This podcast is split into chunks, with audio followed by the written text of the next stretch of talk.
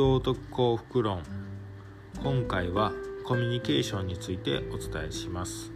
え、人間関係を築く上でコミュニケーションというのはすごく大切です、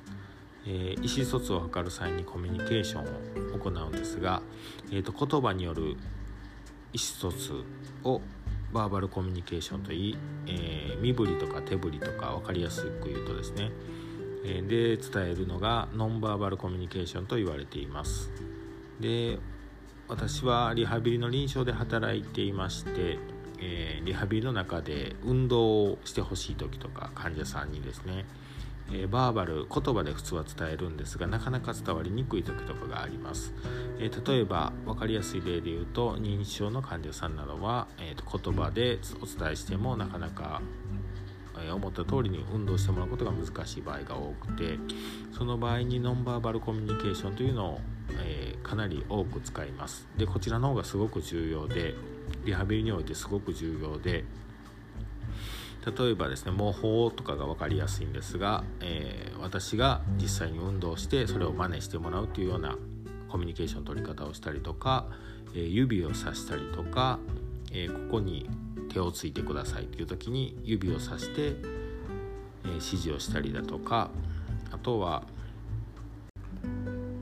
とはタッピングですね、えーと、筋肉意識してほしい鍛えたい筋肉を、えー、私が軽く手で手のひらでポンポンと叩いてここに意識を集中して運動してくださいというふうに指示をしたりとかします。でそうするとえー、例えば大腿四頭筋にとか言っても伝わらないですがここっていうとポンポンと叩くと感覚刺激が入りますのでそこに意識を集中しやすくなるんですね。そういった効果を使って、えー、効果的に運動するっていうことをしてたりします。で実は、えー、この例からも分かるように言葉って実は情報を伝える量がすごく少ないと私は思っています。えーと、自分の頭の中にある感覚とかを伝える時に、えー、言葉を使うことが多いんですが人間のコミュニケーションにおいてですね。なかなか情報量が少ないっていうのがあってですね。模倣とかであればあの情報量は多いんですが言葉でこのようにこのようにっていうのは少ない、えー、例えばリンゴを見ていたとしてもリンゴっていう言葉で意思疎通を図っていたとしてもえイメージするリンゴが人によって違うんですね。例えばあのマックアップル会社のアップルですね。企業のアップルのリンゴのマークをイメージする人もいるだろうし赤い食べれるリンゴをイメージする人もいると思います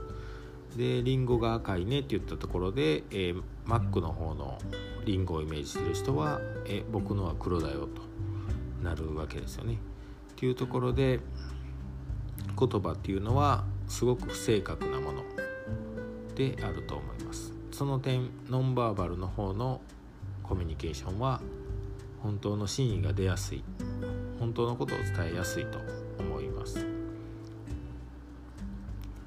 でこれから AI とかが、えー、まあ一般的に普及してくるだろうと言われています、えー、本当にそうかは分からないですが、まあ、そのような時代になっていくだろうと言われていてでその時に AI とかも、まあ、言葉を使うように今でもなってきてますけどね。あの Amazon エコーとか Siri とかですね使うようになってきてますが、えーと、例えば AI のコミュニケーションであれば人間に言葉を言って伝わらない時にえ言葉を発して伝わらない時にあのそれ以上は伝えれないっていうところで喋ることをやめてしまうんですね。機械が話しかけてきて相手に伝わってないと判断した場合えそれ以上言葉を浴びせることがないので、えー、言葉を浴びせても意味がないので伝わる可能性は0%と判断した場合その点でもう実行する意味がなくなるんですね機械では。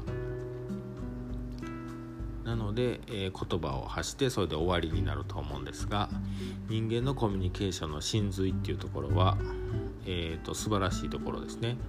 人間が人間たるあるゆえんだと思うんですが、えーと、言葉で例えば落ち込んでる人に元気出せよって言っても、えー、全然届かない時とかあります。でそういった時に言葉以外のコミュニケーションを人間は使うことができる。例えばそば、えー、にいてあげるとか、えー、飲みに誘ってあげるとかご飯食べに行くとか、えー、その悩んでる悩みについて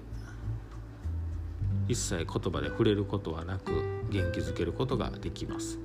これがノンバーバルコミュニケーションの人間が得意なところで素晴らしいところ。言葉でもうこれ以上無理だ、え、相手を気持ちを変えることはできないと思ってそこからノンバーバルのコミュニケーションに移っていく。これはあのいわゆる思いやりっていうことなんですね。でこれは機械にはできないことであってそのお互いの信頼関係関係性とかも考慮した上で絶妙な間と何、えー、て言うんですかね手段を使ってコミュニケーションを取ろうとする。これが人間の人間たるゆえんで、えー、思いやりというものだと思います。でここにこそ、えー、これからの AI 時代をでも有効なコミュニケーションの真髄があってこれから生きていく私たちは